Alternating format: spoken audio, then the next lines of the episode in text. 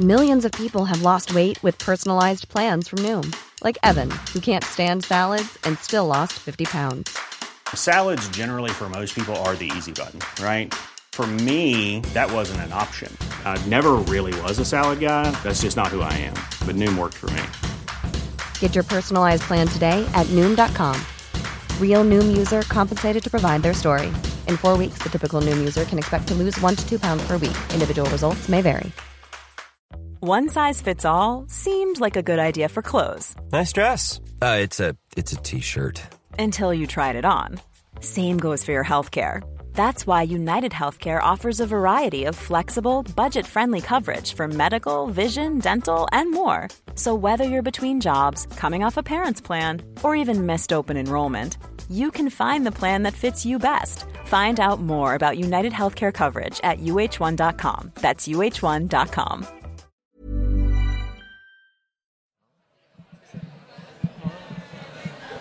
Hallo, hallo. Hallo, hallo. Åh. Er det sånn du har det på, på jobb, Jostein? Når jeg roper ut mot universet, så pleier det å være stille. Ja, Ja. Men du kan få studentene til å senke stemmen på denne måten? Som jeg gjorde nå? ja selvfølgelig. Ja. Jeg følte jeg hadde en bra autoritet. Velkommen til denne syvende rekommanderten, Det usynlige universet. Syns dere skal klappe litt for eh, dagens gjest, astronom Jostein Riise Christiansen. Jeg har lyst til å begynne med et lite sitat fra boka di. Jeg eh, har jo en bokhylle hjemme som er fylt med ganske mye grusom litteratur. Stort sett innen sjangeren skjønnlitteratur.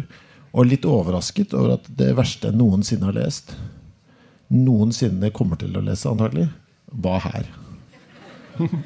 Vet du hvor jeg skal da? Mm, nei. Ganske langt bak. Eh, jeg må ta det verste først. Bare så vi er ferdig med det, så kan vi snakke om det hyggelige etterpå. Skal vi se, Side 217. Dette, som, dette er kanskje det mest deprimerende jeg har hørt eller sett. Det tror jeg er fordi det kommer på, fra, i en faktabok. Du er inne på dette med universet som utvider seg og sånn. Og vi er på en liten sak om stjerner her. Jeg skal bare lese dette. Se om, er, om dere har noe livslyst igjen etter å ha hørt dette. Hvis det er noen som må gå med noen sånne tanker og driver og kjenner på repet på Claes Olsson, og sånn, så, så kan dere gå nå. For at stjerner skal kunne lyse, må det finnes lette grunnstoffer som stjernene kan brenne i kjernereaksjoner. Det var ikke så ille, det. Etter rundt 100 000 milliarder år regner vi med at alt stjernebrenselet i universet er brukt opp. De siste stjernene vil slukke, og universet vil bli mørkt. Dette mørke universet vil fortsette å utvide seg i all framtid. Takk. Null håp. Det er ganske lenge til. Jo, men allikevel, vet du, en liten, et lite flik av meg tenker sånn at liksom, vet den lille praten, den lille podden vi lager her i dag Altså Etter hvert som vi er kjempelangt fram i tid, solen er i ferd med å slukke vår egen, så er liksom mennesker på vei til nye steder. Så kan liksom leve videre sånn litt for alltid, men på et eller annet tidspunkt så mener du at det, da så er det helt over. Jeg tenker at hvis vi er der, så kan vi kanskje gjøre noe med det. Lage en sånn boble av eh, en liten oase, kanskje. I det store, mørke, kalde. Tror du det er mulig? Nei. Men, eh, men hvis vi kan drive og øyehoppe mellom forskjellige planeter, så, så tror jeg vi er der også. Ja, okay. Vi skal eh, snakke om mørk materie, mørk energi. Men jeg tenker det kanskje er lurt, bare så vi ikke mister noen med en gang her, at du definerer litt for oss. Altså planet, sol, stjerne, galakse. eh, hva er det som er kriteriet for at de forskjellige tingene er det der? Ja, det er eh, Jo, for det er svært, Ja. det vi skal prate om. Det er Ja. mye. Alt. Um, så for å lage en litt sånn skalamodell, Mm. så går det an å altså, se for seg sola. Mm. Krympe den litt til det blir på en størrelse med en kokosnøtt. Da er vi i gang med den posen som jeg har fått på som å Ja. kjøpe. Jeg har handlet nøtter. Jeg har en appelsin. Den skal vi spare, kanskje. Hva sier du nå? Du krymper. Hvor mye krymper du skala skalaen nå? Krymper den ned så den blir på størrelse med en kokosnøtt omtrent. Eh, ja, der. dette er da Det er sola. Er Håre. Hårete sol. Ja. Eh, hvis sola blir så liten, så er jorda veldig mye mindre. På størrelse med et halvet sandkorn. Nei. Nei. Men det hadde de ikke sett allikevel, så det kan vi se for oss. Nei. Her. Et Ja. sandkorn. Eh, og den er ganske altså en millimeter stort, så det er plass til en million jordklodder inni sola. Og den vil da være 15 meter borte, så baki Ved enden av bardisken? ja, den, Hva er det slags dyr? Gnu? Nei, antilope av noe slag? Ved antilopen som henger på veggen. Ja. Altså sola, Kokosnøttene her, Ja. og så er det da et sandkorn ved enden av bardisken. omtrent. Inni nesa på den antilopen, Ja. som er jorda. Eh, og det er skalaen i solsystemet. Ja. Og det strekker seg ut, og du har et par andre sandkorn mellom her. altså Merkur og Venus, og den ytterste planeten, Neptun. Ja. Den er kanskje en ert omtrent. Ja, med ert. Jeg vet. Halmert. Ja, med ert. Hvor skal vi legge erten for at det skal gå? Uh, halv kilometer unna omtrent. Halv kilometer unna. Ja. Skal, vi, ja. skal jeg gjøre det? Da, vi også, da skal denne ligge omtrent på Munch-museet. Ja. Det var en veldig rar Neptun. Flat Neptun. Eh, Ja. ja. En rar ert. Ja, så den er ved Munch-museet, og det det er solsystemet. Okay. Uh, og den nærmeste stjerna i galaksen vår, da, galaksen vår heter Melkeveien, det er da en klump med stjerner, den vil da befinne seg eh, i Sahara, kanskje. Ja. Og det er den, den nærmeste etter Proxima Centauri. Veldig spennende stjerne. Akkurat funnet en planet rundt den som ligner veldig på jorda. Det skal vi kanskje ikke prate om i dag. Det så jeg på, Ja, på, på Twitter her eh, forleden. De tror at den kanskje er mulig å bo på den. Det vet man veldig lite om. Det er en sånn liten dvergstjerne. Og de er litt ekle. Fordi altså, den, den planeten befinner seg såpass nærme at det kan være flytende vann der, passe varmt og sånt. Men de dvergstjernene de er veldig aktive og spytter ut røntgenstråling og stormer og dritt og møkk. Så det kan nok hende at eventuell atmosfærer er blåst bort, men vi vet ikke. Så Men hvor var denne, forhold det, jo, jo, ja, det var at denne planeten var et sandkorn som da sirkler rundt en valnøtt, kanskje. ja. Har det med valnøtt? ja, klart det har med valnøtt. Jeg har til og med med plomme, hvis du skulle slumpe ja, det. Men hvor skal vi legge denne? Uh, i, ja, I Sahara, kanskje. Den er i Sahara. ja, Ja. der, er, ja, der er veldig mange Men, planeter. Men det blir mye tomrom rundt ja, her? Det blir veldig mye tomrom. Og det her er mellom altså en galakse. Hvis du ser på sånne bilder av universet, så er galakser det er de store, tette klumpene som bare ser ut som det myldrer av liv. Det er liksom sånn, ok, Du har en kokosnøtt her, en valnøtt i Sahara, en mandarin i Kina. Ja. Tok du den? Ja. Ja. ja. Jeg tok den. Ja. ja. Og sånn, sånn er stjernene spredd utover. Og i galaksen vår, som er en sånn roterende spiralstruktur, litt sånn diskosforma, så er det 300 milliarder sånne stjerner som ligger med sånne avstander mellom seg. Hva er det som skal til for at noe blir en galakse? At de bare er litt tettere enn vanlig? Ja. Ja. Eh, At de henger sammen. Så, så tyngdekreftene gjør at de stjernene henger sammen i en struktur. Blir det litt som uh, hvis du er ute og går, og det, du skjønner det liksom bare når du ser det? Du kommer og ser en strand, f.eks. Dette må være en strand. Her er det så mye sand på ett sted. Ja. Er det litt det samme med galakser? Ja, så hvis du har, De fleste stjernene bor i galakser. da Ok. Så ja, De fleste sandkorn bor kanskje på strender også. Er alle stjerner soler?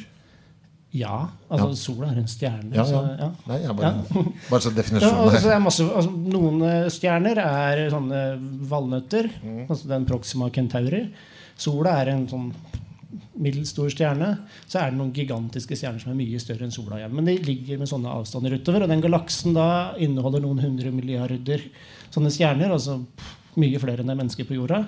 Og den hele utstrekninga på den, da, hvis vi har en kokosnøttsola med, med, med jorda, sånn det sandkornet i neseboret på den antilopen nedpå der, så vil utstrekninga til hele Melkeveien tilsvare da avstanden fra jorda til sola på ordentlig. Altså i, i den modellen vår. Som da er en veldig langt. Altså, hvordan, Fordi det er det sånn. er det lov å spørre hvor langt univers, ut i universet har dere sett nå? Nei, jeg har sett nesten altså, pro Problemet med å se universet er at du kan se langt unna, men da ser du samtidig tilbake i tid. Eller det er et problem, og det er en velsignelse. Så vi prater om det observerbare universet, som er den delen av universet vi har mulighet til å se. Og det kan vi i praksis se også. Og innen den, det vi kaller det observerbare universet, ofte kjent som universet, så er det omtrent like mange sånne galakser som det er stjerner i Melkeveien. Herregud. Ja. Og så er, bor vi da på det ene sandkornet her, og så Men, at, men har dere funnet liksom de fleste galaksene nå, føler dere? Nei, de er ikke katalogisert. Det er sånn, det er så, altså, du kan sikte inn et teleskop på en bitte liten flekk på himmelen. ikke sant? Og så, hvis du skal ta bilder av noe som lyser veldig svakt, som er veldig langt borte Hvis det er noen som har tatt bilder før, så må du bruke lang lukkertid. Så da kan du ha, ha lukkertid på en uke. da. Mm. Det, er, litt lenge, fordi stjerne, stjernehimmelen beveger seg sånn. Du kan noen timer eller Hubble-teleskop kan ha lenger. Og, og da, kan du, da kan du se ting som lyser veldig veldig svakt. Du har, vi har ikke gjort det over hele himmelen, men du kan se i, i praksis de første galaksene som ble danna. Hvis du ser langt nok ut og tilbake i tid. Eh, alt dette her som du har beskrevet nå, dette er materie. ikke sant? Det går under betegnelsen materie. Ja. Ja, Og vi skal snakke om uh, det som ikke er det.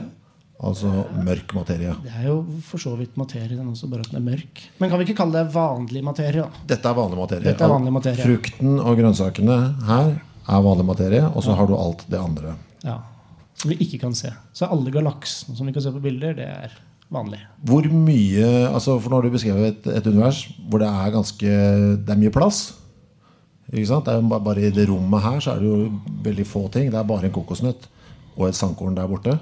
Og så er alt dette andre er liksom i den mørke materien er i det området rundt, eller? Ja, Rundt det, er- det er rundt oss, og det passerer gjennom oss. Regner vi med. Men det er ikke så veldig mye her. fordi og Til sammen i universet regner vi med at for hver altså Har du én kilo vanlig materie, så har vi omtrent fem kilo med mørk, usynlig materie. Så den er helt usynlig. Så, den, så det er mye mer av den. Men den er ikke sånn, den lager ikke planeter og stjerner og sånn. Så vi sitter, altså Når du så hvor mye tomrom det var Det er stort sett bare tomt utover. Det er litt gass innimellom, sånn, ikke så veldig mye. Så sitter vi da på det lille sandkornet inni nesa på den antilopen der. Og så det, det, altså det er viktig å huske at det, det stedet vi er, er så veldig lite representativt for universet. Det, her er ikke, det er ikke det her som er universet. Det her er et veldig veldig spesielt sted. Så akkurat her så er det nok veldig mye altså Her er det mye vanlig materie. Altså Folk går utafor, og det er ikke måte på. Men, men sånn sett litt mer stort på det, så er det et veldig spesielt sted. Hvor det er veldig mye vanlig materie, men også litt mørk materie. Du hadde et ganske bra eksempel i boka di.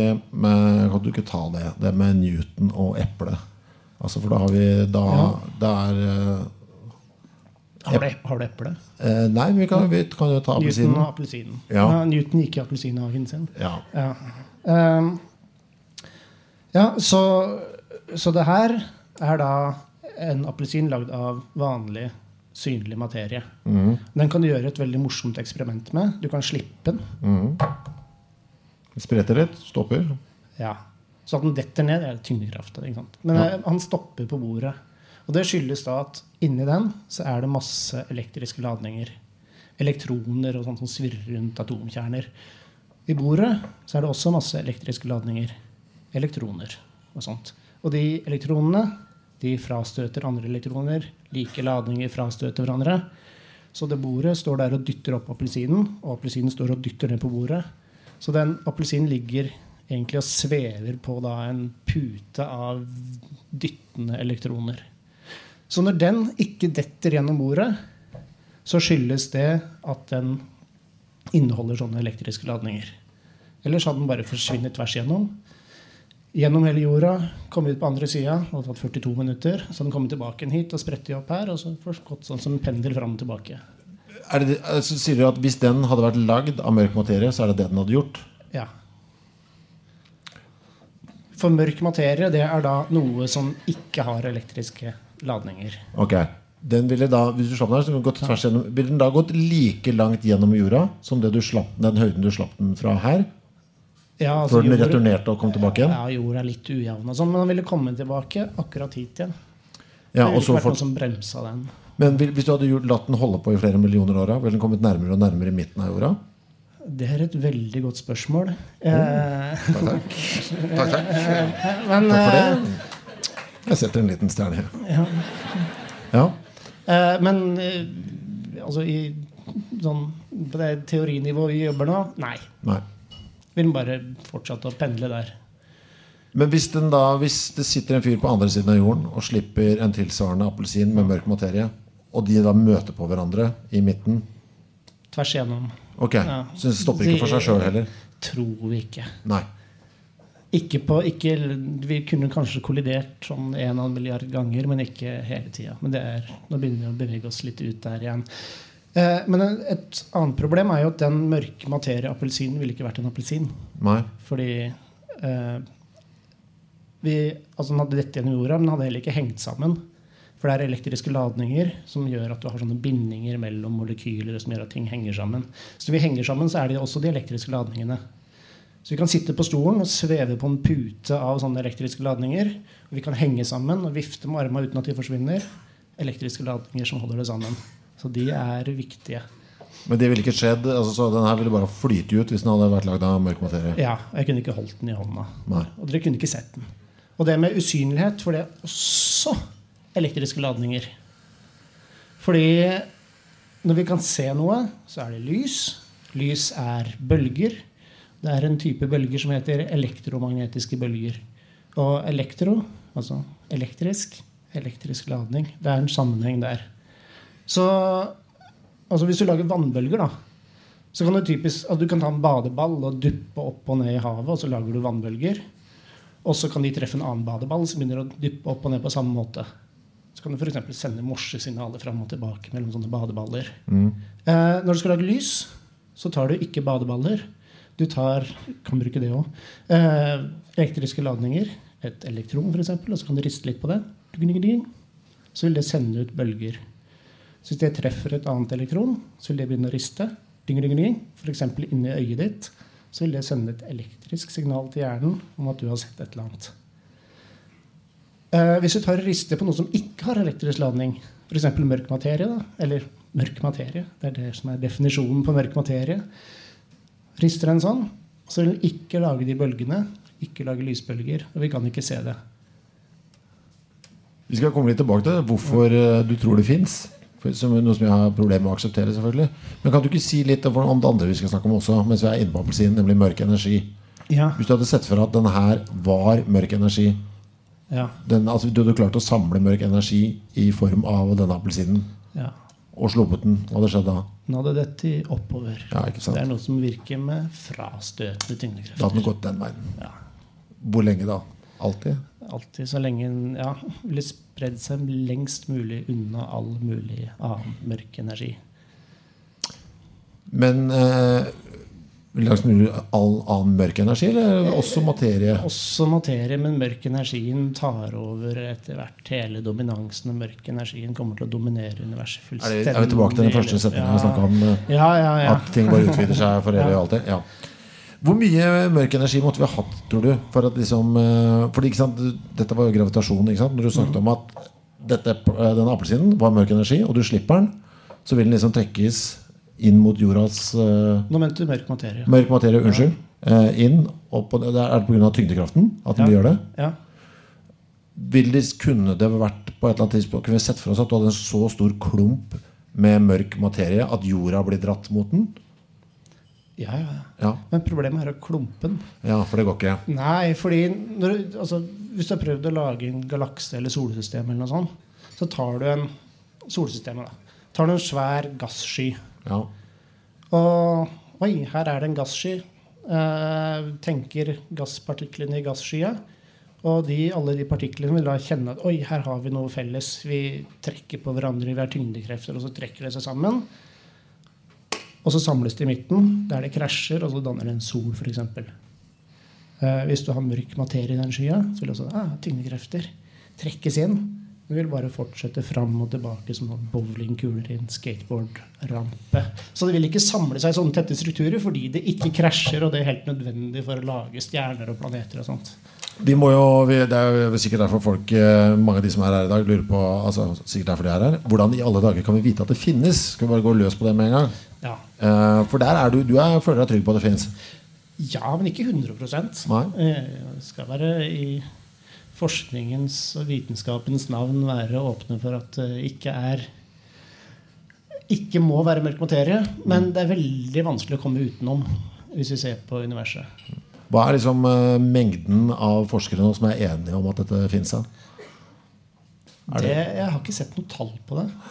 Uh, men de fleste er nok enige. Men samtidig så er det veldig mange som, selv om de tror mørk materie finnes, og mørk energi, så utforsker de andre muligheter. Liksom, kan det være tyngdekreftene som oppfører seg annerledes enn vi tror? Og det er hele tiden man altså, Å klare å finne en annen måte å forklare det på uten å måtte innføre disse idiotiske mørke partiklene, det, det, er, det ville vært kjempestas. For Du skriver jo det i boka at det fortsatt finnes astronomer som ikke liker ideen om Ja. store mengder usynlig stoff. Hva er det ikke Ja. liker? Ja. De liker jo ikke Det er litt feigt, på en måte. da, Ad hoc. Og det er noe vi ikke skjønner. Jeg vil bare si at det fins masse ting som vi ikke veit hva er. Usynlige ting. Så vi kan ikke se dem. Som bare er der og roter til. At det, ja, nei, Vi må heller prøve å forstå det ut fra ting vi kjenner til. Skal vi se på noe billedbevis, eller? Ja, hvor skal vi starte? Jeg liker det bildet Det bildet som tok meg når jeg leste boka di. Var det, ikke at Jeg skal ikke skryte på meg at jeg skjønte med en gang jeg så det, men eh, det var et bilde fra 2006. Eh, disse kolliderende galaksehopene. Skal vi se om vi får opp her. Der. Der, ja. Ikke sant? Nå skjønte dere at det fantes. Hva er det vi ser for noe her, eh, Jostein? To kolliderende galaksehoper. Hva vil det si? En, Altså, en, en galaksehop ja, Vi kom til galakser der alle stjernene klumpa seg sammen. sånn som Melkeveien er en sånn. Ja, Men galakser klumper seg også sammen i galaksehoper. Så det blir mer sånne som Altså de henger sammen fordi de er så nær hverandre at tyngdekreftene holder dem på plass. Uh, Er vi, hvilken er vi en del av? vi er en del av Det er litt sånn Vi er litt sånn vanskelig plassert. Lokale gruppen er liksom lokale, som igjen henger sammen med en større hop. og sånt, Så det er eh, en litt vanskelig hierarkisk plassering for Melkeveien å få den til å gå opp i et sånn enkelt strukturelt bilde. Men vi kan ja, Hvor langt unna er eh, dette fra oss? Um, det husker jeg ikke. En del millioner lysår, vil jeg tro. Eh, og, men det vi ser her, er ikke Hvis du hadde hatt en veldig veldig god kikkert og kikka på det stedet, så ville du ikke sett de blå og rosa flekkene. Det er noe kunstig farge vi har lagt på. For at vi skal skjønne hva som skjer? Ja. Hva er det som skjer? Eh, det som skjer, er eh, to galaksehoper som kolliderer. Så du, du har en stor altså en klump med galakser i midten der. Som har blitt truffet i eh, ganske enorm hastighet. En mindre galaksehop som har kommet inn fra venstresida. Som er i ferd med å skyte seg gjennom den store som en kule. Ikke? Du ser en sånn geværkuleform på høyre side der.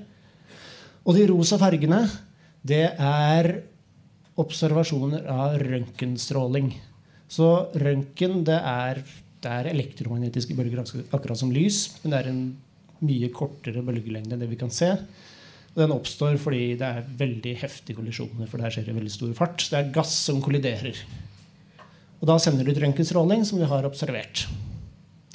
Det blå, det er målinger gjort ved hjelp av gravitasjonslinsing. Eh, kanskje vi skal Det har vi ikke prata om. Vi har ikke prata om det. Nei. Så gravitasjonslinsing det er da noe som skjer fordi tyngdekrefter kan bøye lys. Eh, vi er vant til at hvis du kaster en ball, så bøyes den av tyngdekreftene. Treffer bakken. Lys vil også bøyes bitte litt. Eh, men det skal veldig kraftige tyngdekrefter til og store avstander for at du skal, kunne observere det der. Eh, men det har vi f.eks. i galaksehoper. Det er, det er, de er tunge.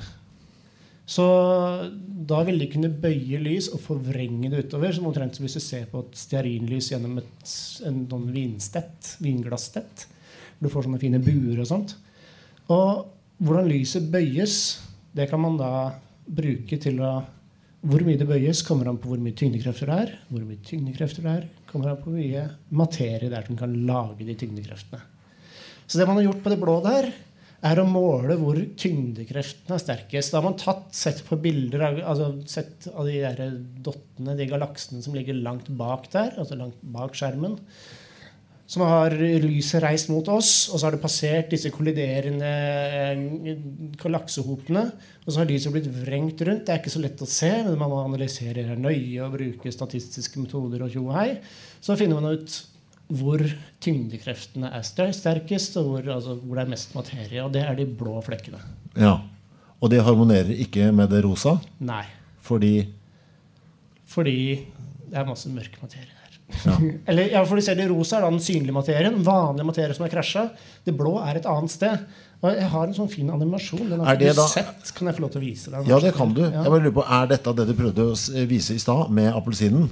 At det på en måte, det rosa der er appelsinen som stopper i bordet, og så er det blå den appelsinen som bare har gått tvers igjennom? Ja, så det, De blå er alle de mørke appelsinene Ja. som ikke har brydd seg om, at, om kollisjonen i det hele tatt. Sånn fine animasjonen min ser sånn ut. Oi, det vil jeg se. Ja, Så der er to galaksehoper Ja. som har to komponenter hver. Det har det rosa, den vanlige materien, og så er det det grålige der. Det er egentlig usynlig, men det er så kjedelig å tegne. Nå kommer de mot hverandre. Er du klar? ja. Der. Der krasja de rosa appelsinene i midten, mens den mørke materien forsvant rett gjennom. Og så har jeg klart å line opp sånn. Ja, ja, du er god. Ja. Og, ja, så det her, er- den kollisjonen har vært en metode for å separere den synlige, vanlige, kolliderende materien fra den mørke materien som ikke bryr seg om annet enn tyngdekrefter.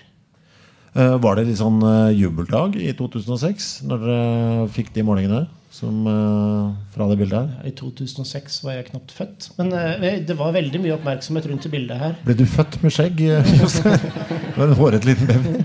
Faen, hvor gammel er du? Eh, 35? 35? ja. Var født. Ja. Men var, det, men var dette, ble dette regna som et sånn fullgodt bevis? Vet du, hva, her har vi det, liksom? Nei, du Ikke fullgodt bevis. Men det er, det er en av de tingene som er veldig vanskelig å forklare uten mørk materie. For alternativet Det er veldig mye ting som tyder på mørk materie som vi ikke har prata om. Hvordan galakser roterer, og galakser beveger seg i galaksehoper og sånt. Men der kan man ofte slippe unna med å si at ja, men den loven vi har for tyngdekrefter, den er ikke helt riktig. Kanskje, altså Vi har testa den i solsystemet vårt, men det er bitte lite. Det er bare mellom her og den der antilopen. Mens universet er så stort, hvordan kan vi anta at den gjelder helt ute der? Så kanskje det er noe Vi lager en litt ny tyngdelov, og så får vi det her til å funke uansett. Men sånn som de tinga her er veldig vanskelig å forklare uten mørk materie. Så det er en sånn. Men når du ser altså, dette her, har det slått Jeg sier dere, og skjærer alle uh, astronomer eh, med en kam her. Eh, har det slått dere at det kanskje bare er såpass langt unna at dere ikke helt vet hva det er? Det er jo ikke Ja, men hva, hva er det, da? Nei, det vet jo ikke jeg, men at det bare er sånn nei, det, Ja. Men det var jo lenge sånn at kosmologien, altså læren om universet, var et sånt sted for eh, gamle mennesker, som, gamle forskere som hadde blitt lei av å gjøre ordentlig vitenskap og kunne sitte og filosofere. Men, men de siste åra så har vi fått veldig god oversikt over universet. Vi har stadig bedre data. Det er blitt en presisjonsvitenskap hvor vi faktisk kan forstå ganske detaljerte observasjoner helt fra langt ute og tilbake mot Big Bang og fram til i dag. Så vi har ganske god kontroll på de fysiske lovene og de prosessene som skjer der. Så hvis det plutselig skulle dukke opp altså Her dukker det opp noe vi ikke forstår, da, for vi veit ikke hva mørk materie er for noe. Men så ja, nei, vi forstår det jo ikke. Jeg må si at Det er ganske godt forklart i boka di. eh, Altså andre måter å måle avstander og ting og tang på i universet. Men det var så vanskelig, så jeg bare lot det, lot det Ja. ligge. Eh, Det kan folk kjøpe selv og lese opp etterpå. Du sa at du hadde lest hele. Jeg har lest hele, men det var jo Ja. denne Rubin-dama, Swicky og alt det de Ja. greiene de holdt på med. Jeg Jeg skjønte ikke at jeg bare godtok det. Det er mye man bare må godta her. Er det litt sånn eh, når man holder på med dette her, at man har Er det akkurat som om dere har et stort puslespill? Det mangler én brikke, og så spikker dere til den brikka litt sjøl og får den til å passe? Men in a good way. Altså Men er det litt sånn man må holde på? Det er det som er kritikken mot mørk materie. At det er, åh, alt passer så bra, bare vi hadde hatt litt mer materie her. Så vi sier at det fins masse materie som er umulig å se. Dermed har vi løst det problemet. Så det er litt av kritikken mot at det er veldig adhoc. At vi sitter og spikker istedenfor å starte på scratch blanke ark og fargestifter og alt mulig sånt. Og finne ut alt på nytt. Men samtidig så er det så mye som går opp. Og samtidig så er det ikke så rart om det finnes mye usynlig materie der. Det er ikke så spektakulært. Vi veit om mørk materie. Og det er ingen grunn til at det ikke skal finnes mer av det. Det, det er en type altså, Hvis du bretter deg ut mot solas stråler, så vil det passere noen millioner nøytrinoer gjennom deg, tvers gjennom deg, hvert eneste sekund. Det er en type elementær partikkel, altså en liten sånn dings. som eh, veier noe, og som ikke krasjer med deg, bare passerer tvers igjennom. Det er definisjonen på mørk materie. Det er en av dine hovedteorier i boka? At det kan være nøytrinoer av noe slag? Ja, men ikke de vanlige nøytrinoene. Problemet med dem er at det er den mest tallrike partikkelen i universet. Altså Mye mer enn elektroner og protoner, men de er så bitte, bitte små. Så et nøytrino veier mindre enn en milliondel av et elektron. Og elektron er en veldig lett partikkel. Så selv om det er mange av dem, så er det ikke nok til å være alle mørke materien. Men, men jeg syns det er et fint sånn Det viser veldig Altså det viser tydelig at det er ikke noe veien for å ha partikler uten den der elektriske ladninga. Altså, kan du fortelle meg hvorfor alle partikler skal ha en elektrisk ladning? Nei. Nei, ikke sant? Uh, vi må snakke litt om eh, dette med kosmisk bakgrunnsstråling. Hva er det så, hvorfor er det så viktig oppi dette? Åh, hvor skal jeg starte? Ja. Ja, Det er det og nøytrinoer du er gladest i? ja, ja. ja, ja. Ja, ja. Ja, Det er noe av det jeg jobba med, å bruke kosmisk bakgrunnsstråling til å lære ting om nøytrinoer. Så det, ja. Um, Hva er det, og hvorfor er det så viktig når dere holder på med dette? her? Det er et sånn spedbarnsbilde av Big Bang. Eh, som viser oss universet på de helt tidlige stadiene. Vi skal kanskje skal vi se på noen bilder? Se på det, gjerne på et bilde. Ja, skal finne et bilde. Men hva er det dere bruker det til? Eh, altså Hvor i prosessen for å bevise at det fins mørk materie, er det man trenger eh, dette begrepet? Man trenger det egentlig ikke, fordi vi, vi ser mørk materie og ser på galakser. og sånt også. Men det, det som er spesielt fint med den kosmiske bakgrunnsstrålingen, er at den viser noe helt annet. Ok, Vi kan kanskje gjøre noe med tyngdeloven og sånt. Hvis vi ser på en galakse, så er den tross alt bitte, bitte liten. Og ser vi på galakseoper, det er mye større. Så er det noe som er rundt oss i dag. Og så kan vi se på den kosmiske bakgrunnsstrålingen. Det er noe veldig veldig stort som skjedde veldig veldig tidlig i universet. Når vi har noe helt bak der, og noe rundt oss nå, stort og lite, alt peker i samme retning, det er helt ty forskjellige typer ting vi ser på, da tyder det på at vi er på sporet av noe. Hva er det? Eh, Den kosmiske bakgrunnen Vi har ikke fortalt hva det er for noe ennå. Nei. Nei. Ja, her er bildet av universet. Um, der starter til venstre med Big Bang, og så går tida bortover til høyre. Jeg kalte det ursmellet der. Norsk? Tenk, Fornorsking? norsk tenkte jeg skulle fornorske til urknallet, men så møtte jeg noen dansker, og så fant jeg ut at det var ikke Så vi lever nå helt til høyre? Ja, der er jordkloden til høyre. Ja. Så det er veldig, et veldig karikert univers, det her. Men, eh, men ok, tida starter med Big Bang til venstre, og så går tida, universet vokser og blir større og større. Og så står vi helt ute til høyre. Så når vi står ute til høyre der, så kan vi da kikke utover universet. Og når vi kikker utover universet, så kikker vi tilbake i tid samtidig. ja, fordi lyset treffer oss så seint. Ja. Ja. Så lyset bruker åtte minutter fra sola til oss. Når vi ser på sola, så er vi åtte minutter tilbake. Ser vi på noe som er fire lysår unna, denne valnøtten i Sahara, så er fire år tilbake i tid. Så jo lenger ut vi ser, jo lenger tilbake i tid ser vi. Så det her hadde egentlig vært finere om det her var spredd rundt oss som en kule. Så vi kan se utover og tilbake i tid i alle retninger. Så kommer vi til et punkt der hvor de første stjernene og galaksene ble danna. Og ser vi enda lenger enn det, så treffer vi den der blå-grønne veggen. Og det er den kosmiske bakgrunnsstrålinga.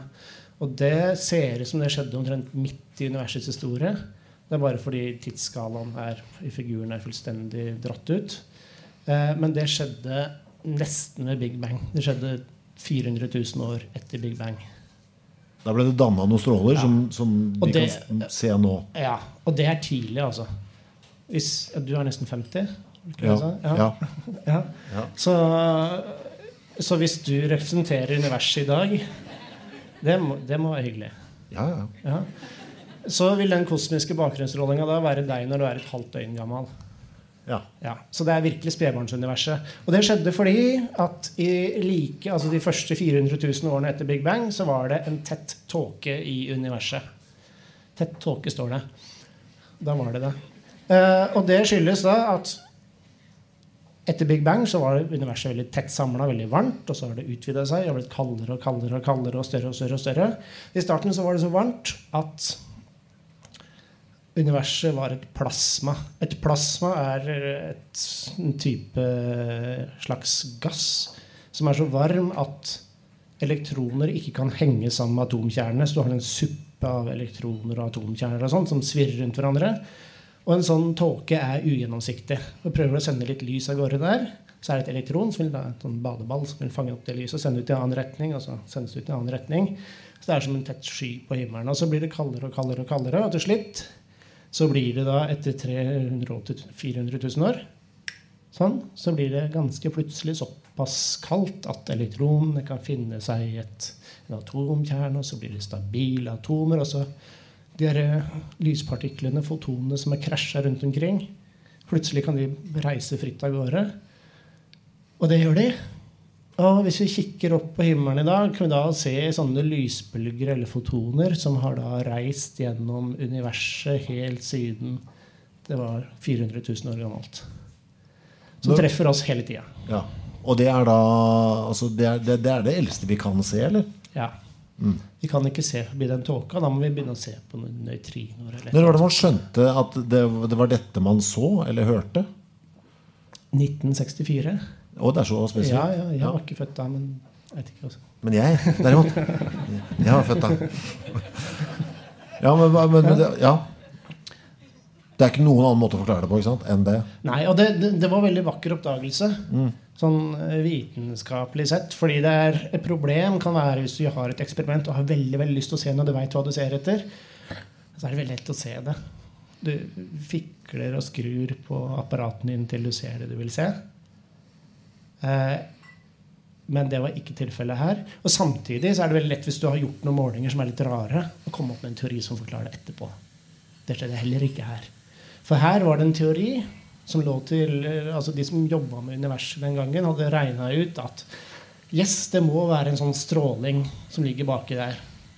Og, og den, den er veldig har veldig lange lysbølger, så vi kan ikke se dem. Det er såkalte mikrobølger. Eh, men jeg må være der. Og, men det var ikke veldig kjent, fordi altså, det var så langt tilbake i tid at de har forsket på Big Bang-universet. Det var sånn som bare gærninger gjorde. Um, og så var det noen andre astronomer som hadde en antenne som skulle da observere sånne mikrobølger fra noen eh, stjerner. Og skulle gjøre det her veldig nøye. Og hadde en sånn svær antenne de hadde fått seg som de kunne leke med. Og siden de skulle gjøre det her veldig nøyaktig, så måtte de prøve å bli kvitt alt mulig sånn støy. Sånn sus du alltid har i bakgrunnen, uansett hva slags instrumenter de har. Men så oppdaget de at det var en sånn der bakgrunnssus som var jevn, som kom fra alle steder på himmelen, som de ikke klarte å bli kvitt. Altså, de gikk drastisk til verks. De oppdaga at det var duer som bodde i den der antenna deres. De måtte kjøre bort, og de fløy tilbake, og de ble skutt. Og antennene ble vaska rein for dette dielektriske materialet som det ble beskrevet som. Som duene hadde etterlatt seg.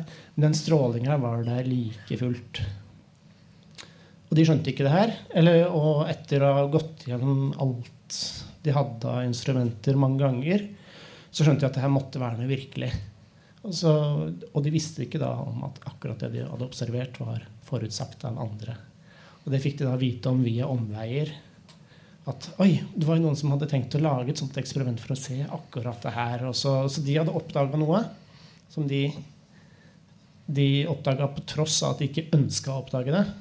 Og det var noen som hadde da lagd en teori på forhånd. Så det var noen De beviste noen andres tese, Ja. liksom. Så etter det her, så Da ble i hvert fall Big Bang-modellen standardmodellen vår for universet. Før så fantes det sånne andre populære modeller fra hvordan universet kunne ikke ha med et Big Bang. Men etter det her så var det veldig vanskelig å forklare. Planning for your next trip? Elevate your travel style with Quince. Quince has all the jet setting essentials you'll want for your next getaway, like European linen, premium luggage options, buttery soft Italian leather bags, and so much more. And it's all priced at 50 to 80% less than similar brands. Plus, Quince only works with factories that use safe and ethical manufacturing practices. Pack your bags with high-quality essentials you'll be wearing for vacations to come with Quince. Go to quince.com slash trip for free shipping and 365-day returns. Hold up. What was that? Boring. No flavor. That was as bad as those leftovers you ate all week. Kiki Palmer here, and it's time to say hello to something fresh and guilt-free. Hello Fresh. Jazz up dinner with pecan-crusted chicken or garlic butter shrimp scampi. Now that's music to my mouth. Hello Fresh. Let's get this dinner party started. Discover all the delicious possibilities at hellofresh.com. A lot can happen in three years, like a chatbot may be your new best friend. But what won't change? Needing health insurance. United Healthcare Tri Term Medical Plans, underwritten by Golden Rule Insurance Company, offer flexible, budget friendly coverage that lasts nearly three years in some states. Learn more at uh1.com. Quality sleep is essential. That's why the Sleep Number Smart Bed is designed for your ever evolving sleep needs. Need a bed that's firmer or softer on either side? Helps you sleep at a comfortable temperature? Sleep Number Smart Beds let you individualize your comfort so you sleep better together. JD Power ranks Sleep Number number 1 in customer satisfaction with mattresses purchased in-store. And now, save 50% on the Sleep Number limited edition Smart Bed for a limited time. For JD Power 2023 award information, visit jdpower.com/awards. Only at a Sleep Number store or sleepnumber.com. Men når man ser på disse bildene, da altså denne bakgrunnsstrålingen, som liksom er på en måte det eldste vi kan se, da. Ja. hva ser man da? Får man noe Ja. Jeg har et kart over hele himmelen her. Ja. Det ser sånn ut. ok. En stor grønn eh, sirkel? Ja, det er, ikke, en- altså det er et kart. Så det her er egentlig fordi jeg ikke har en kule som kunne gått rundt hele salen her, så er det et kart som er smørt utover hele himmelen. Ok. Og det er stråling, mikrobølger fra hele himmelen, og det ser veldig kjedelig ut, for det er nesten helt likt overalt. Det fantes ikke noen stjerner og planeter og galakser den gangen. Det var en veldig jevn gass, men ikke helt jevn. Ok. Så hvis du tar bort alt liksom det jevne, bare trekker bort det, alt som er likt Men nå er vi Så, tilbake til ja. dette bildet som er rett etter Big Bang. Ja, ja, ja. Ja. Det her er Kristoffer eh, en halvt døgn gammel. Da får du noe sånt som det der. Det er bitte, bitte små variasjoner i hvor varm, varm den strålinga er. Så den tåka etter Big Bang Noen steder var den kanskje en titusendel varmere enn andre steder. Andre ganger var den en titusendel eh, svakere. Og det her har da et kart over alle disse små variasjonene i den urtåka etter Big Bang, som er fra, som vi kan se fra alle kanter. Litt rart seg sjøl at Big Bang skjedde på alle kanter. Men det, Er dette da det, noe tilsvarende eh, Altså dette er et ultralydbilde av eh, ikke et menneske, men av alt? ja, Bortsett fra at ultralyd sikkert er feil begrep. Men eh, ja, det er lydbølger. ja. Eh, ja. dette er det tidligste fotoet av, av absolutt alt. Ja. Og det her er eh, tre-fire år gammelt, det bildet her. Og så før det så hadde man ikke et så bra bilde av spedbarnsuniverset. Og det ser ganske kaotisk ut. Det ser omtrent ut som snøstormen på en TV. Sånn TV som sikkert du hadde da du var liten. Med snøstorm mellom. Passiv-aggressivt. å er det? Du fortalte meg før vi begynte hvor gammel du er. Ja, jeg veit. Jeg skal aldri gjort det. Jeg skal slutte, skal slutte med den icebreakeren. Er, er vi noe sted på den her, eller? Eh, nei. Nei. Så det her, her er da, vi ser, Når vi ser langt tilbake i tid, så ser vi samtidig veldig langt ut. Så her er kanten av hvor langt vi kan se ut i universet. For det er kanten av hvor lang tid vi kan se tilbake. Så jo lenger du ser ut, jo lenger tid ser du tilbake. Og de stedene der det var litt tettere Den tåka det var litt tettere enn andre steder. Det var da stedene som seinere begynte å Oi, her var litt mer tyngdekreft. Vi begynner å klumpe sammen, og så krasja de, og så laga de stjerner og galakser og sånn. Så det her er såkornene til alt. Altså solo og øl og vi ser rundt oss i dag. Betyr det at uh, den mørke materien er i de blå feltene her? Um, For det røde er liksom der hvor ting møtes og blir til noe? det her, det, ja, men den mørke materien kjente jo også tyngdekrefter. Okay. Så den trakk seg også sammen. Uh, men det som var forskjellen da, et, i den gassen her, så hadde du den vanlige materien som drev sånn dulta fram og tilbake. Gikk sammen og spratt ut igjen. Kolliderte. Um, som en sånn fotball. Mens den mørke materien var som jobbet å trekke seg sammen, og så forsvant ut på sidene. Å se på strukturene i det her og gjøre masse analyser av det her, så kan man da fra det kartet her aleine si ganske sikkert at det var fem ganger så mye mørk materie som vanlig materie. Ellers ville det sett helt annerledes ut. Hva er det som beviser det? på det bildet? Jo, det er kanskje litt vanskelig å se. Men um, det er litt Altså, det her var jo lydbølger. For i, altså, i universet der hvor det var bølger som gikk fram og tilbake, det trakk seg sammen og spratt ut, det er trykkbølger. altså Det blir tettere og mindre tett. Og det er jo nettopp lydbølgene. Når vi prater her, så er det lyden som blir mer og mindre tett utover. Så det her var gigantiske lydbølger i det tidlige universet. Og du, hvis du ser plotter en lydbølge, så ser det helt kaotisk ut. Men så kan du dele opp i frekvenser, eksempel, så ser det litt bedre ut. Mm. Du kan si at ja, du har en, vet ikke om du holder på med det. Og så sett at lyd ja, det er så som er den frekvensen, den frekvensen kan sette sammen Ja. lyder. Og det kan du også gjøre med universet. Du kan dele opp det kartet der i noen sånne biter. Si at ja, vi har så og så mange så store flekker, og så og så mange så store flekker, og så og så mange så store flekker. Så kan du sette sammen kartet som et puslespill av flekker av forskjellig størrelse. Og så får man noe sånn derre Ja, det er så og så mange flekker av den størrelsen, og så og så mange flekker av den størrelsen. Og så kan du tegne sånne grafer. Og dette flekkene er altså samlinger av uh, Ja. Så hvis du ser øverst på en, det står noen sånne gradetall oppå der, så det, står det en stor topp rett ved der det står én grad omtrent. Og den viser da at veldig mange sånne kraftige flekker som er omtrent én grad store på himmelen. Og de røde rundingene og strekene her, det er da det vi har målt med denne satellitten. den Europeiske Planck-satellitten. Og det grønne streken viser et univers med fem ganger så mye mørk materie som vanlig materie, i tillegg til masse mørk energi. Det passer veldig godt overens med disse veldig nøyaktige målingene. Um, vi, for det her gjør vi, altså det grønne er noe vi har simulert. Og det røde er noe som er målt. Det stemmer overens. Ehm, skal vi se. Men her har jeg simulert to andre typer universer. Så den blå der, det var den standardmodellen med masse mørk materie og mørk energi. Den røde, det er tatt bort all mørk materie. Den grønne har tatt bort all mørk energi. Og de ser helt forskjellige ut. De grønne og røde har ikke sjans til å passe inn, de, inn i de punktene der. Så den strålinga aleine forteller oss veldig mye. Det er litt juks, for du kan i tillegg skru på masse andre ting. og sånn. Men det som er morsomt, det at det er lydbølger.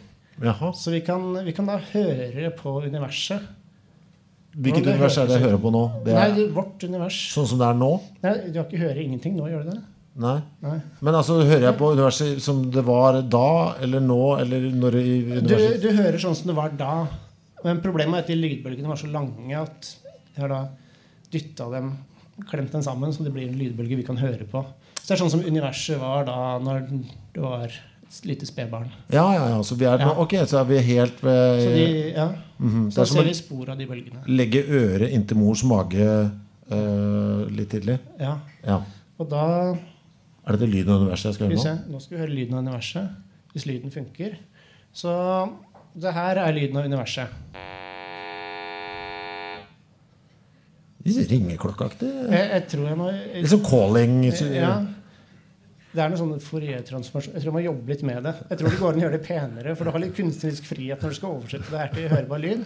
Men det var da universet. Skal vi, skal vi se. Det er referanse her, som er viktig å bite seg merke i den lyden.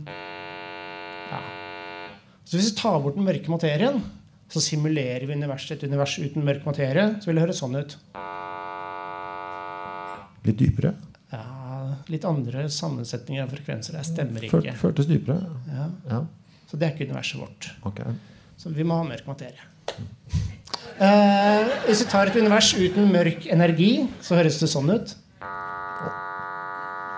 Det var enda dypere, Øystein. Det kommer ikke unna mørk energi heller.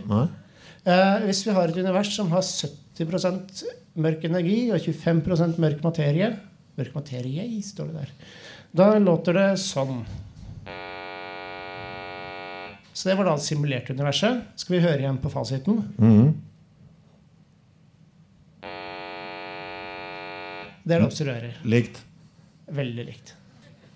Var det noe du har kosa deg med? med? Ja, men jeg merker at det, at det går, an å finpusse de lydene Jo, fortsatt. jo, men du må jo ha vært lykkelig da du hørte det. Og, fikk det, Ja, og ja. hørte at det stemte. Ja, ja. Ja. Um, har mørk materie noe ved seg som vi kan bruke? Har du noen følelse av det?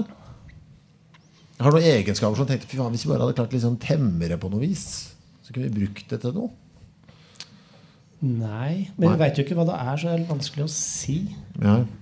Så kanskje hvis vi finner ut mer av hva det er, så kanskje vi finner ut samtidig noe med grunnleggende om fysikken vi kan bruke til noe. F.eks. lage en kjempebra bombe. Eller, men det er sikkert også noe nyttig. Eh, men, men så, altså, utgangspunktet her er jo å forstå mer. Og ønsket om å forstå litt mer enn bare de fem små prosentene av universet som er vanlig materie. Og det tenker jeg er viktig. Er det mørk materie, tror du, i dette rommet hvor vi er nå? Ja, Men det passerer så fort gjennom. Ja. Hvor fort passerer det gjennom? Nøytrinoene er en type mørk materie. De passerer med De fra sola kommer opp imot lyshastigheten gjennom her. Hva med Jeg så også i boka di at det er noen tidspunkter i året hvor vi liksom dundrer gjennom mer mørk materie enn andre. Ja. Når er det? Det er sånn eh, månedsskiftet mai-juni. Gjør ikke noe med oss. Nei, det, veldig, veldig lite. Men grunnen til at man har målt det, er jo fordi faktisk mørk materie Eller man har ikke målt det. Det er- noen italienere som tror de har målt det. Men uh, det var et eksempel på hvordan man leter. Ehm, er at mørk materie likevel av og til kan krasje. Og grunnen til at jeg sier at vi veit at det er nøytriner, selv om de er usynlige og passerer rett gjennom oss, er fordi de kan krasje likevel. Fordi nøytrinoer kan eh, kjenne noe som heter svake kjernekrefter. Så når den appelsinen blir liggende på bordet, så er det pga. Elektri, elektriske krefter eller elektromagnetiske krefter. Men sånne atomer de har da en sånn liten kjerne inni midten, og så er det en sånn elektron som svever rundt. Uh, og den kjerna inni midten, den der er det kjernekrefter ute og går inni den, som virker bare veldig korte avstander. Eh, og den kjernen er veldig liten. Så hvis du har eh, en atomkjerne er så stor som en ert, eller en klinkekule omtrent, så kan du legge den på midten av Ullevål stadion, og så vil hele atomet være omtrent like stort som stadion. Eller strekke seg 500 meter ut i kanten og sånn. Um, så en atomkjerne er veldig liten. Så du kan tenke deg at altså, når du sitter der, så er du egentlig et nettverk av sånne bitte små erter, og så er det halv kilometer til neste lille ert, og så en halv kilometer til neste lille ert. Ja, det går igjen, det der jævla distansene. på Ja, alt. ja. Jo, jo, men, så, men poenget er at hvis du har et nettverk, nettverk, da en halv kilometer og en ert og en halv kilometer og en ert, Ja. så er det veldig veldig mye tomrom. Fordi nøytrinoene kan kjenne sånne, noe som heter svake kjernekrefter. Men da må de treffe de der kjernene. Det er liksom en ert og en ert og så langt unna hverandre. Så du kan kaste et nøytrino inn mot det nettverket av erter. Og at skal treffe en ert, det er veldig veldig litt sannsynlig. Men av og til så skjer det. Og da blir det en liten kollisjon. Og den kan man se spor av i eksperimenter. Hvordan er det dere gjør disse eksperimentene? Det høres jo helt eh, håpløst ut. Ja, man, man graver seg ned langt under bakken. Ja. og blir der.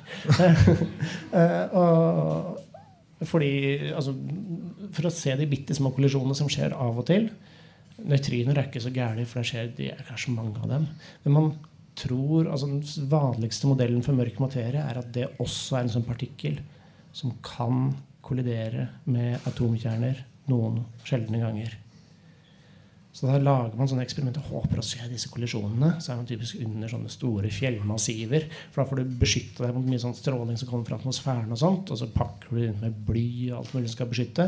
Så gjør du det veldig veldig kaldt, sånn at alt skal stå veldig i ro. Og så ser du da om det kommer sånne lysglimt av atomer som har blitt, fått en sånn rekyl av et treff av mørk materie.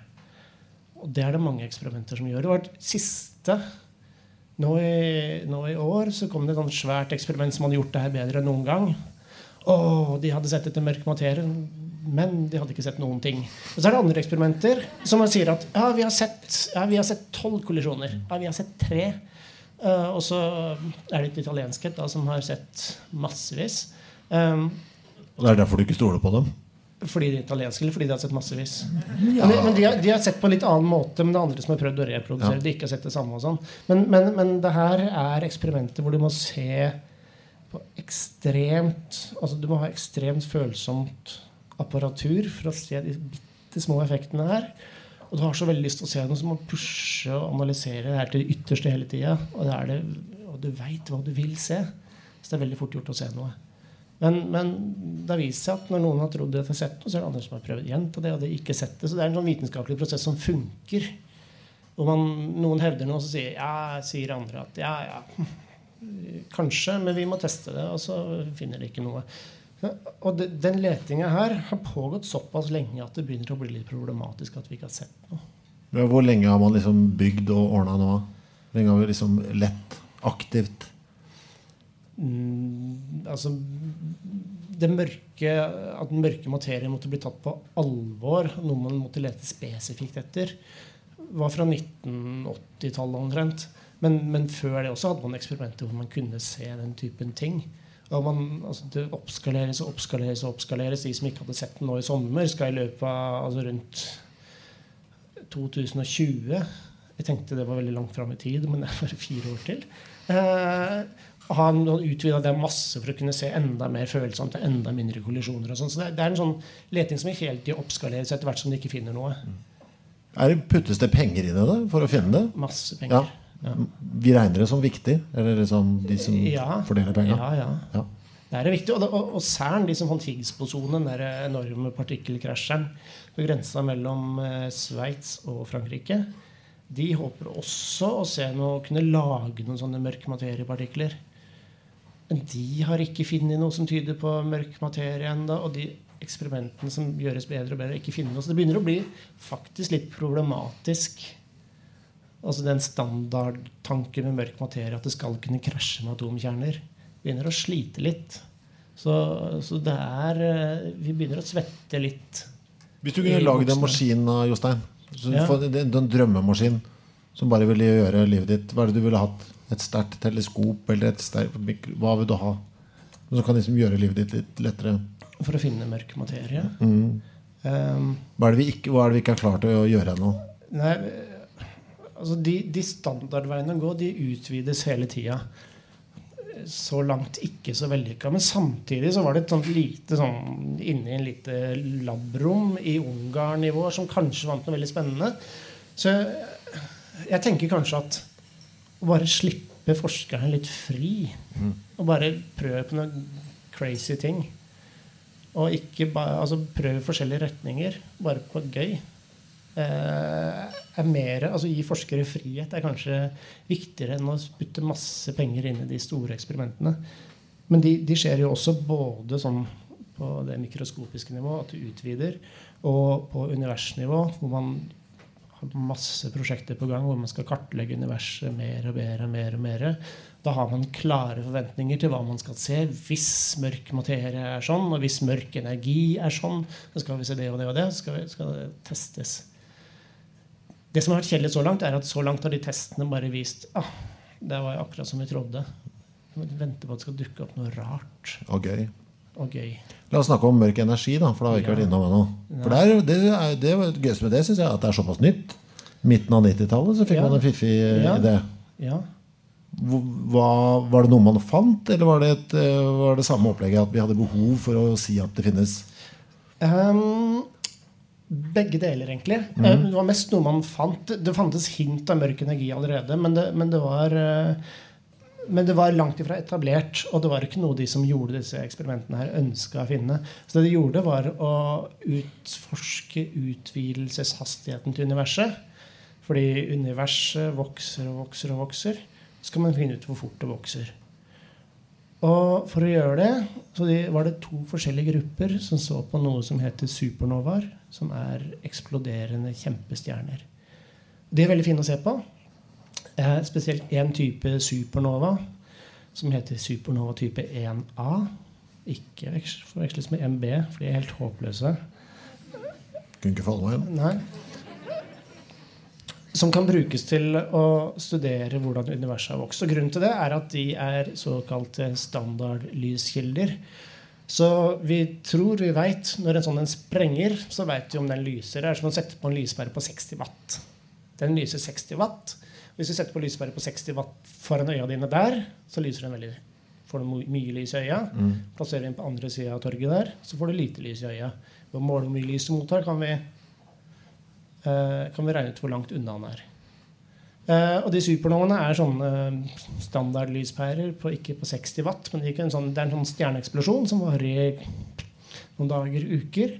Og de vil da kunne lyse like mye som en hel galakse til sammen. På denne korte tida, så man kan se dem på lang avstand.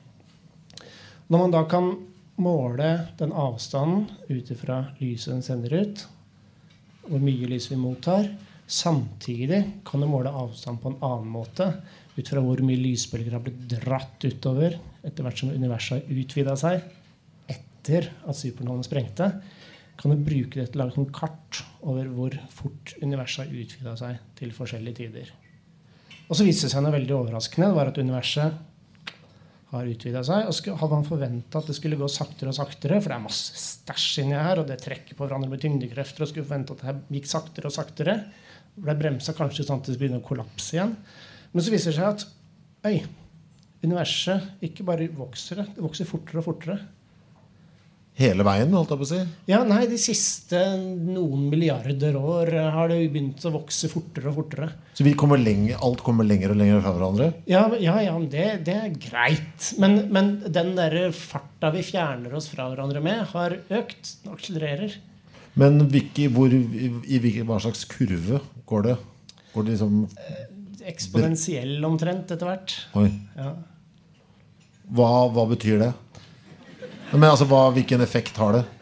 Effekten er at uh, vi fjerner oss fra hverandre. Altså vi, vi, her er trygge fordi vi henger sammen med jorda pga. tyngdekrefter.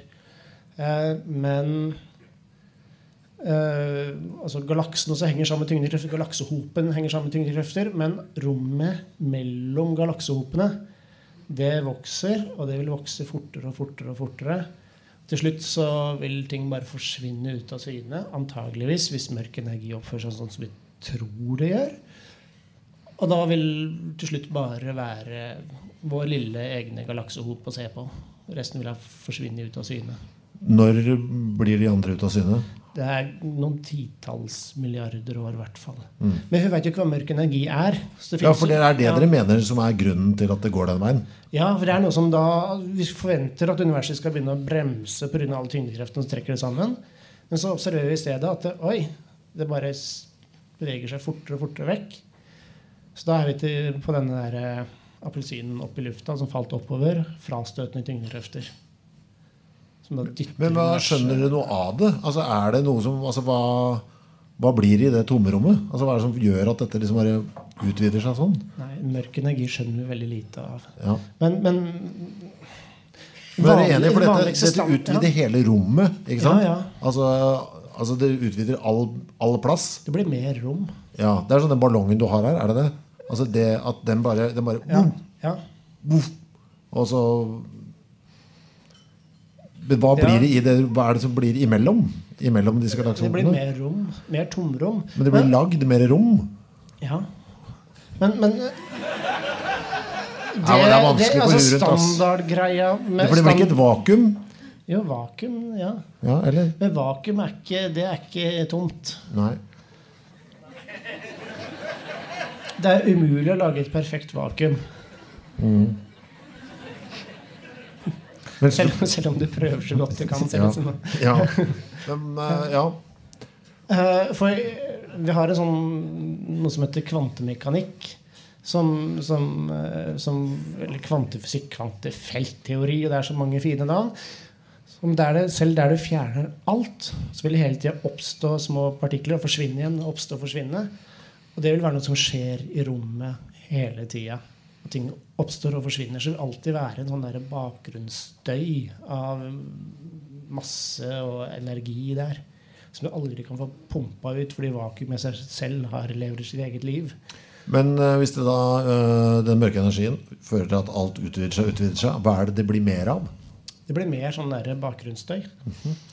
Og denne, hvis vi har en sånn bakgrunnsstøy da, som ligger liksom i, uansett, i perfekte vakuum som ligger der og skummer hele tida, så kan vi regne på det, så kan vi se at ja, en sånn type bakgrunnsstøy vil ha frastøtende tyngdekrefter.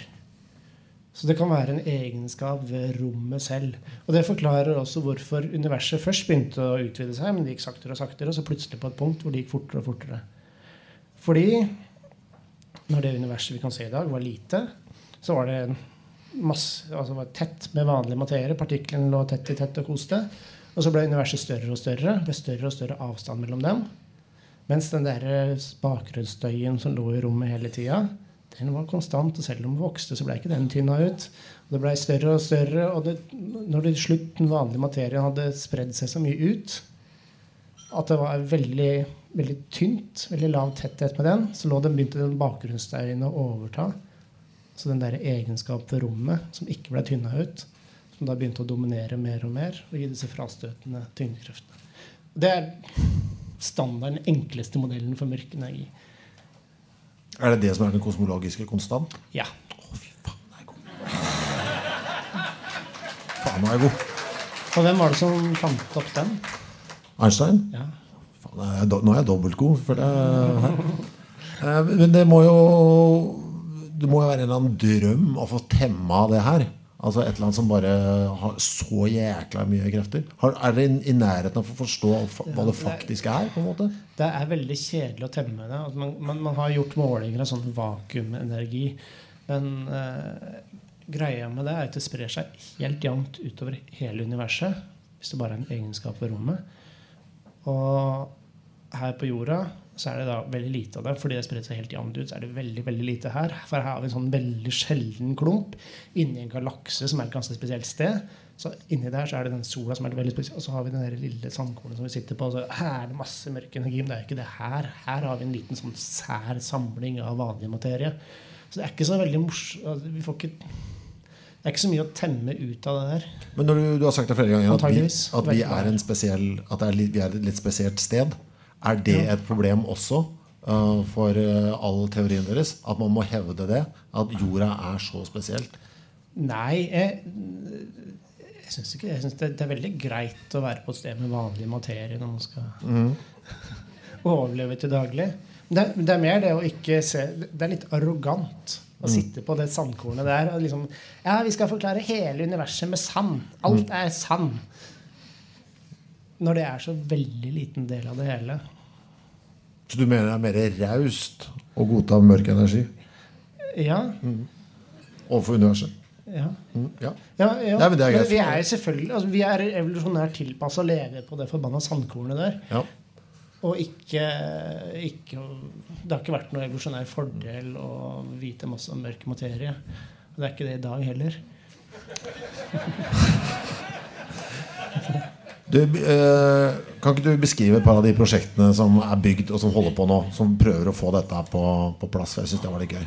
Og for å bevise at dette fins. Hvordan det faktisk Du sa noe om litt sånn under jorda og sånn. Ja. Men hvor svære greier er det man holder på med nå? Tenker du på under jorda eller oppi rommet? Begge deler? Hva er det liksom Se nedover eller utover? hva er det de store tinga som Hva er det vi har lagd nå? Som driver og prøver å har, det er den partikkelakseleratoren på CERN som etter den fant Higgs-bosone, så er det noe som heter supersymmetri, som er en sånn teori som forutsier masse nye partikler som mange tror finnes. Eller tror har noe med virkeligheten å gjøre. Det jakter man på der. Og det er en, veldig mange som tror den finnes, og de har ikke sett spor av den, og det begynner å bli veldig pinlig. Så det er veldig spennende å se om de finner noe. Samtidig så er det masse prosjekter for å kartlegge f.eks. galakser. Så vi har et euro, en europeisk satellitt, satellitt som heter Euclid, som skytes opp om en fem års tid. Som skal måle posisjonen til en sånn som altså mer enn en mil, altså millioner av galakser. Og bruke hvordan de er fordelt utover, og så kan sammenligne det med den kosmiske bakgrunnsstråling. Ok, vi har de flekkene der, og så universet utvikler utvikle seg, så får vi de galaksene fordelt sånn, og hvilke lover og hvilke ingredienser må det være i universet for å komme dit virkelig store datasett for å liksom teste om det funker. Og der skal de også se på gravitasjonslinsing og alle de galaksene og sånn. Det, det er store prosjekter på gang, og man har veldig klare forutsigelser for hva man forventer å se. Og så er det ja, Vil det kjedelig være om Vil det kjedelig skje at det bare Ja, det var omtrent sånn som vi trodde. Vi lærte ikke noe mer. Eller vi håper på å se noe uventa. Noe som kan røske litt opp i den der eh, litt sånn kjedelige veien. Eller vi, vi graver oss ned Vi finner ikke Ja, vi, vi, får, vi må få røska litt opp i ting.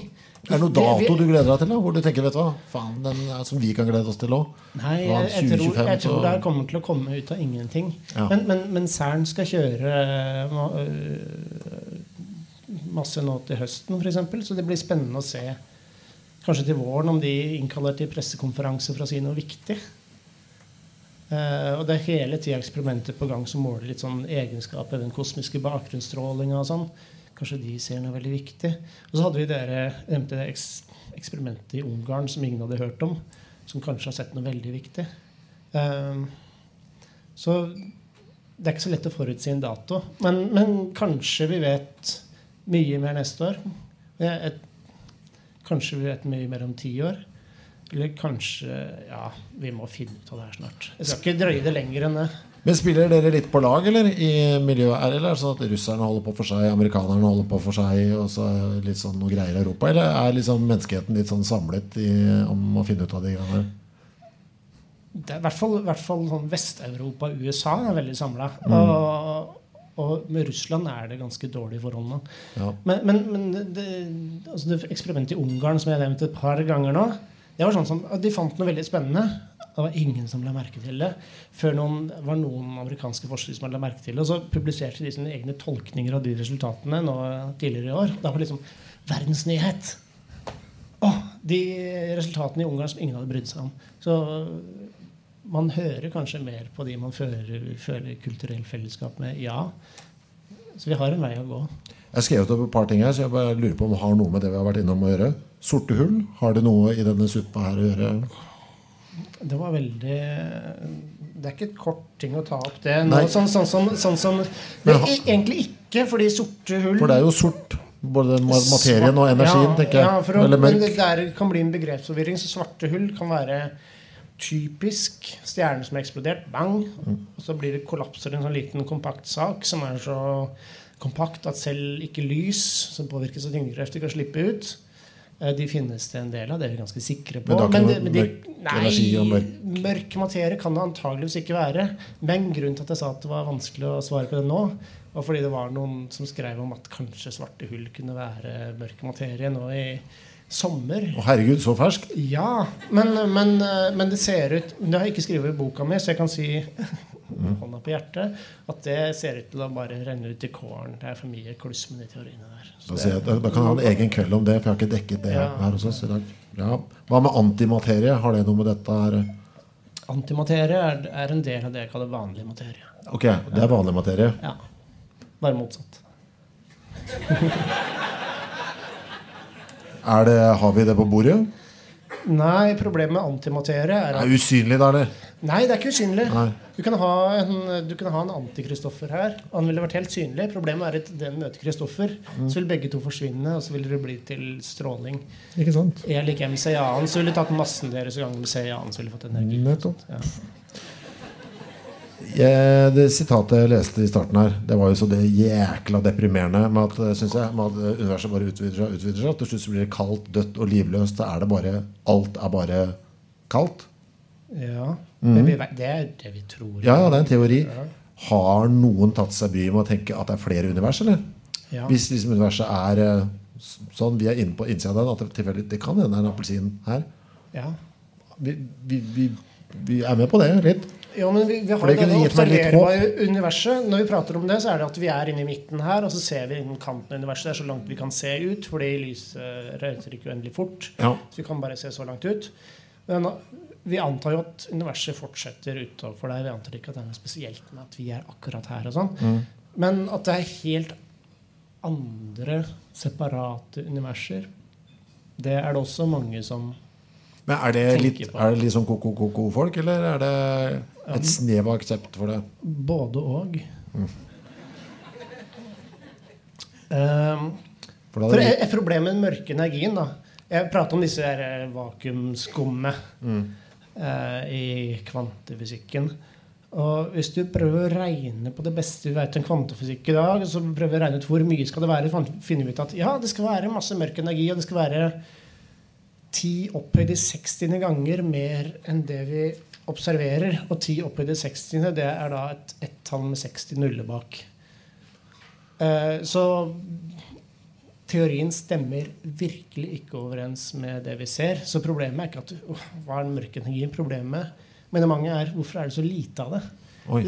Men hadde det vært så mye som det burde vært, så ville universet bare utvida seg kjempefort før vi hadde fått danne en eneste stjernegalakse. Hadde ikke vi sittet her og så kunne vi spurt ja, hvorfor er det akkurat så mye mørk energi. Så vi hadde ikke vært her hvis det hadde vært veldig mye mer. Da kommer vi inn på noe som heter antropiske prinsipp, og som begynner å bevege seg litt over kanten fra vitenskapen til det filosofiske. Jo, vi er her. Altså, universet er som det er. For hvis det ikke hadde vært som det er, så hadde ikke vi vært her for å stille spørsmål om hvorfor det er som det er. Og, og da og når vi er der, da dukker de multiversene opp. For det er noen som har teorien at ja, det dannes et univers der med sånne størrelser og naturlover, og så dukker det opp et univers der med sånne størrelser og naturlover, og der og der, kanskje uendelig mange. Og så sitter vi tilfeldigvis i det, de aller fleste av de vil bare dø ut fort, og så sitter vi i det da som tilfeldigvis hadde sånne betingelser at det kunne dannes planeter og galakser og liv og sånn. Og så sitter vi her og ah, Hvorfor er universet akkurat sånn? Og det er selvfølgelig fordi vi sitter her. Problemet med det der er at hvis vi skal drive med naturvitenskap, så prøver vi å stille opp hypoteser som kan testes. Si at ja, det, det var et artig forslag, men det var feil, viser eksperimentet mitt. Hvis du postulerer masse sånne universer som eksisterer hver for seg ute der, så Det er juks.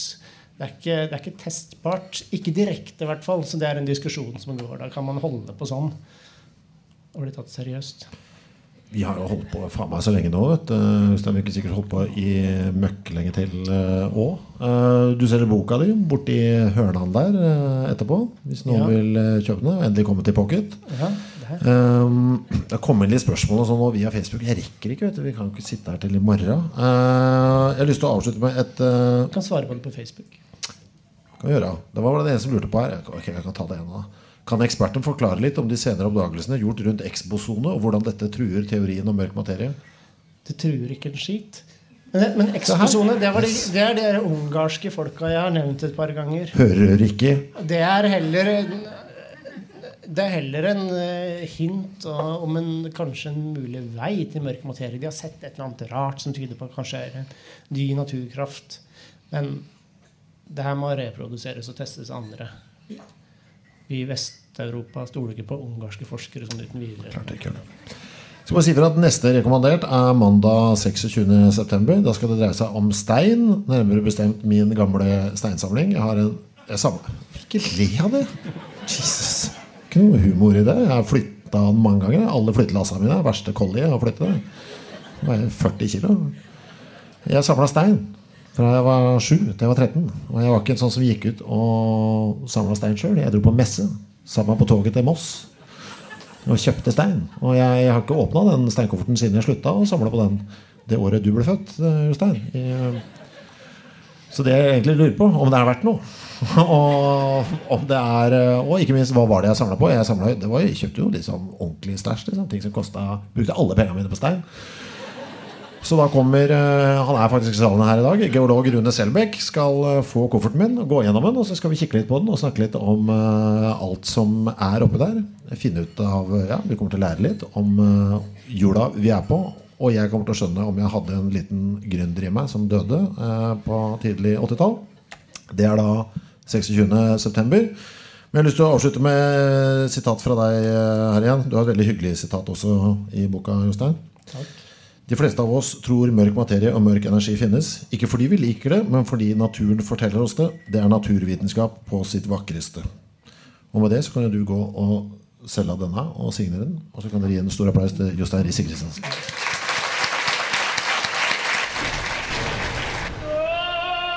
Monster.